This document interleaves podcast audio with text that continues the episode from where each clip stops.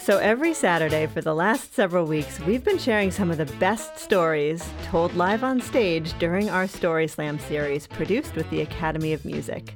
You've heard stories about family drama, the open road, getting busted, and for our very last episode, we head to New City Brewery in Easthampton, where folks had a lot to say about dating the good, the bad, and the ones that begin with a swipe.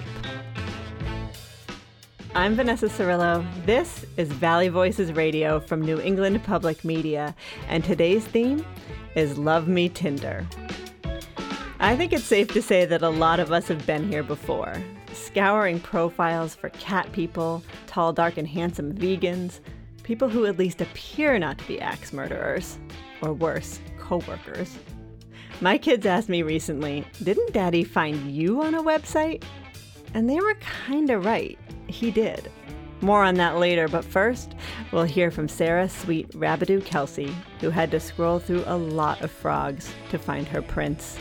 And by frogs, I mean photos of male body parts. And by prince, I mean a Red Sox fan. Heads up, this one's probably not for kiddos. I click on the first few posts in Men Seeking Women on Craigslist, and it's all pretty much pictures of penises. Now, I'm more of a face gal myself. So I'm going to keep scrolling, but now I'm only going to click on posts with good titles. I mean, it's late, I should be sleeping, but I just keep scrolling past all the sugar daddies this and no strings attached that until I see the title Yankees Tickets and a Toaster. Now, I don't want Yankees tickets, just to be clear. I am from Boston, and I like the Red Sox. But toast is my favorite food, and I don't have a toaster in my new apartment in Brooklyn. I've had a rough time since moving to Brooklyn. I had a terrible falling out with my very best friend, and every date I've gone on has been weird or gross or both. The last guy I went out with wanted us to both wear licorice underpants. I figure whatever Yankees tickets and a toaster is, it can't be as weird as that. And so I click. I'm happy to not see a forlorn wiener dangling over a nest of computer cords, but instead a brand new toaster. The ad is straightforward. This guy is looking for that lover of baseball and toasted bread products to go with him to one of the last four games to be played at Yankee Stadium before they tear it down. He's never been. Plus, he's a Red Sox fan coming down from Boston.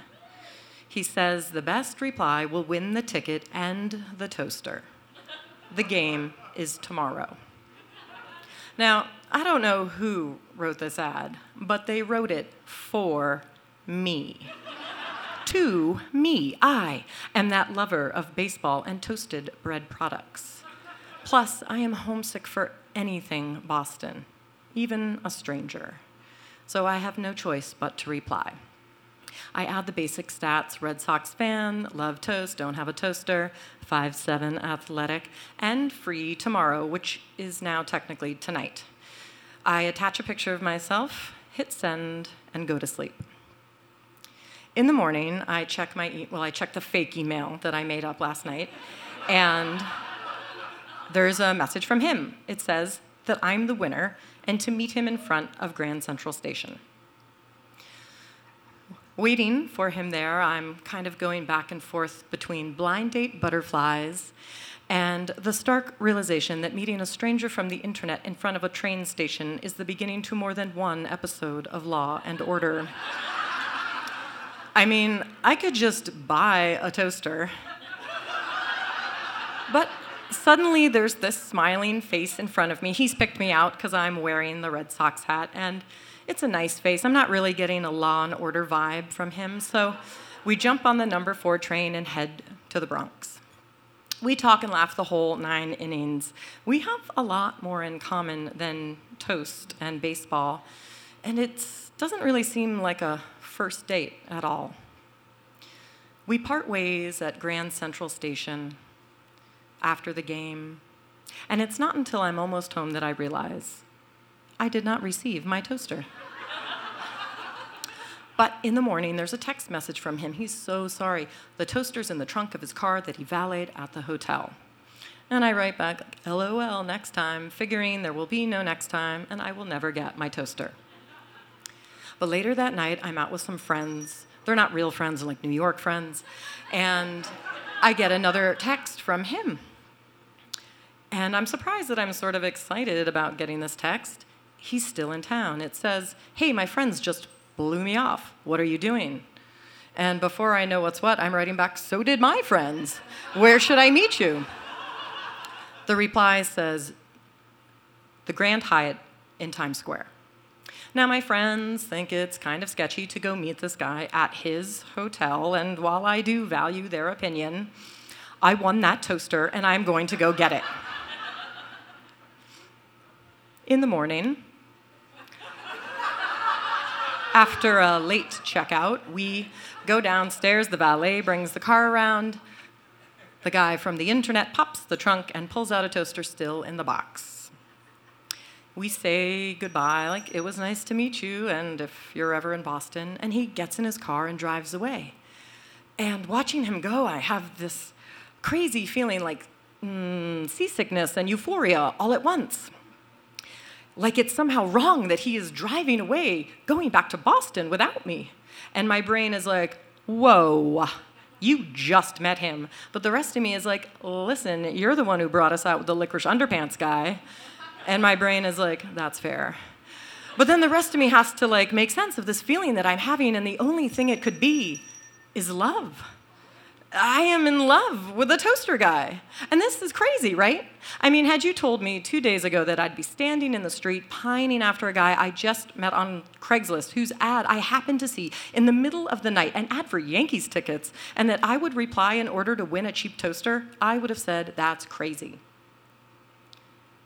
But had you told me that this guy and I would have everyone sing Take Me Out to the Ball Game at our wedding, and that we'd be making toast in that same toaster 12 years later, I would tell you that is something else.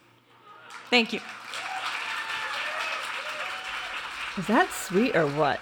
True love without licorice underwear? I mean, they said it couldn't be done. Okay, so I said I'd share my own internet dating story, which started at a bar in Brooklyn. A totally chance encounter. But it turned out we had both grown up in Western Mass. Weird, right? The night got a little wild, forgotten credit cards, a sister who wanted to dance, and a cab that arrived just a minute too soon.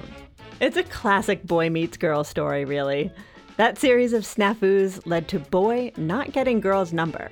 And because he was totally and completely enthralled and couldn't see living life without me, Boy posted a note on Craigslist Missed Connections, which serves an audience of over 8.3 million lonely New York City dwellers. The listing said Vanessa from Gill, which was Girl's hometown. Total population 1,400. Total numbers of Vanessas to ever live in Gill? One. And Girl saw listing, because even then, she was obsessed with stories, and Craigslist Missed Connections was the perfect tiny window into so many stories. This one had a happy ending. Unfortunately, that's not the case with our next story. Angela Combest tells us about a time in her life that really sucked. I was still in shock when I said to him that I was taking two things our two cats and a shop vac. It was two weeks before my 50th birthday when my husband told me that our 20 year marriage was over. I knew a few things in that moment. I knew that my comfortable life was about to get interesting. I knew that I was going to have to move, and I knew, without him telling me, that he'd been having an affair, and with whom. What I didn't know was that in a couple of months, I was going to find myself in a parking lot in Western Massachusetts with my hand down a strange man's pants. Now, I'd agreed to go on a date with a man from New York. He had suggested the Clark, which was fantastic. I love museums, I love paintings. Perfect. We met, We walked into the first gallery, and I knew, I knew that this was not going to work. He was pointing at paintings and telling me which ones were good and which ones were not good. That wasn't good. But I was in it for the afternoon. I made the best of it, and by the end of the afternoon, I was exhausted. But he wanted to take me to dinner. Now, I'd already made plans with friends back in Northampton, so I had an out. But I also had time to kill before I had to go, and I really wanted a glass of wine. So I agreed that we could drive into Williamstown and have a drink. We took our separate cars, we parked, and I walked him into the very first bar on the street. We had our drinks, and nothing changed. I still wasn't interested. And so we left. We walked out to our cars, and I was two spots away from my car when I realized that he wasn't next to me anymore. And I turned around and I didn't see him. And so I walked back. And I found him lying on the ground on his back between two cars with his hand across his chest. Took me a minute to figure out that he had fallen. And I knew a few things in that moment too. I knew I was not getting back to Northampton for dinner. I knew he was going to have to somehow get himself back to Albany. And I knew that he had very likely broken his right wrist and his car was stick shift. I pulled up to the emergency room and he told me that I could just drop him off, but I couldn't. I couldn't. So I told him to get in, go in, get started. I'd be in after I made a few phone calls. I walked into the waiting room and there was no one there. I sat down and I waited. After a while, somebody came from the back to get me, and I did not understand. I mean, I am not next of kin, I am not anything at this point. But I went to the back, and he was sitting there with his arm propped up, and he said that they all thought it was broken, but they still had to take him to x ray, and he really wanted me to go to x ray with him. Mm-mm. I'm going back out there. And then he asked again. And I realized he was still on a date, and I was not. I went back out to the waiting room. After a little while, a nurse came out, and she said, are you Joe's wife? Uh, we were on a first date, and she just sighed, and she sat down next to me. And I looked at her and I said, Why? What do you need? Um, some answers to questions about him? Yeah, I don't have them, obviously. So uh, she got up and she left. Eventually, he came out his hand in a cast. We got in my car, I drove him back. I pulled up behind his car, and he assured me that he was going to be able to drive, and so I said my goodbyes. And then I noticed he was struggling. He couldn't get his car keys because of the cast. And he looked at me and he said, and this is a quote I trust you'll do the honorable thing. So I reached over, I stuck my, man, my hand in that man's pants, and I fished out his keys. Now, you know, starting over, dating again, it's been interesting. And there are days, kind of like that shop vac I brought with me, there are days that suck. Thanks. Oh, Angela, that date definitely sucked. I'm sorry. And I'm so glad you told us about it because you gotta laugh, right? This is Valley Voices Radio from New England Public Media. I'm Vanessa Cirillo, and today we're getting real about online dating. We're also getting ready to announce the themes for season 8 of the Valley Voices Story Slam. Sign up at nepm.org slash valleyvoices, and you could be telling your story to a room full of people, which might actually be less scary than dating on the internet. That brings me to our final story from Andrew Shelfa. After a 20 year hiatus, he got back in the dating game. But things had changed, and he found online dating to be pretty terrifying. Here's how he describes it. I said, Karl Wallenda, the famous funambulist, that's a tightrope walker, never let anybody who performed in his aerial troupe work with the safety net because he believed it led to bad habits. And he died because of it. That's what it feels like to me. Like I'm on a tightrope, 100 feet up in the air, and the slightest breeze is going to blow me off. I was on a date with a woman we'd met online, and the conversation had turned to the subject of online dating itself. And she'd asked me what I thought of it, and that had been my answer. I realized as soon as I ended the answer that that was a super nerdy answer. It was also true, but she looked at me like I had two heads, and we never had a second date. It's true what they say that reentry can be a bitch. I'd taken about 20 years or so off from dating, and when it was time to get back in the game, I was told by a friend that the way to do that is online. I said, okay, well, what do I do? He said, well, you got to get out there, and that means creating a profile. I said, okay, do you have any advice for me? He said, the one thing I want to tell you is be careful with your username. I said, why is that? He said, well, I used the name of my favorite bird as my username, and it led to some strange interactions. I didn't know what he was talking about, and I had too many other things to on my mind to worry about that. So I, I started out to, to make my profile, and I thought about it. I'm like, all right, well, you know, what am I going to say about myself, and, and, and what pictures am I going to use? And then once I get a profile, how am I going to know when to make that first message to somebody? And then once I start messaging someone, like in the app, like when do I know how to change to like texting or email or God help us, phone calls? And then how do I make the suggestion that we've been talking like this? How do we do the thing where we're going to meet in person? So I just kind of focused on my profile and I spent some time on it. And I finished it and I thought it was pretty good. And then it wasn't until a long time later that I realized that I was an idiot because the pictures on my profile were basically me wearing cargo shorts and there might have been one of me wearing Crocs. And then the books I listed were books that I had read, but that was way back in graduate school, and I listed them because I figured that I was going to, you know, impress somebody. But I ignored all that, and I said to myself, "Hey, self, you're doing a good job. You're putting yourself out there." So I went out on some dates, and I realized that the dates they're like these really intense job interviews, but with wine, you know.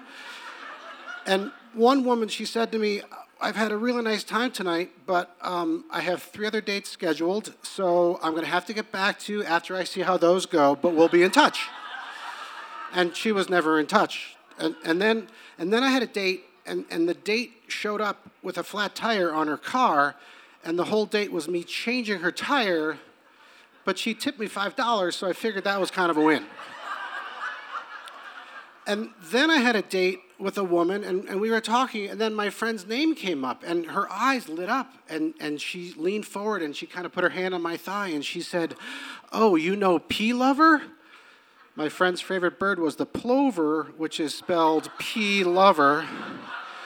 And this time i declined the offer of a second date and I realized I wasn't really getting out of this what I wanted. And it was, I think it was because I, I, my profile wasn't really true to myself. And because of that, I wasn't being truthful and I couldn't be truthful to the women that I was dating or trying to date. And, you know, I work at a high school and we tell the kids all the time, like, don't worry about what other people think about you, which is total hogwash when it comes to online dating, because that's really the only thing that counts.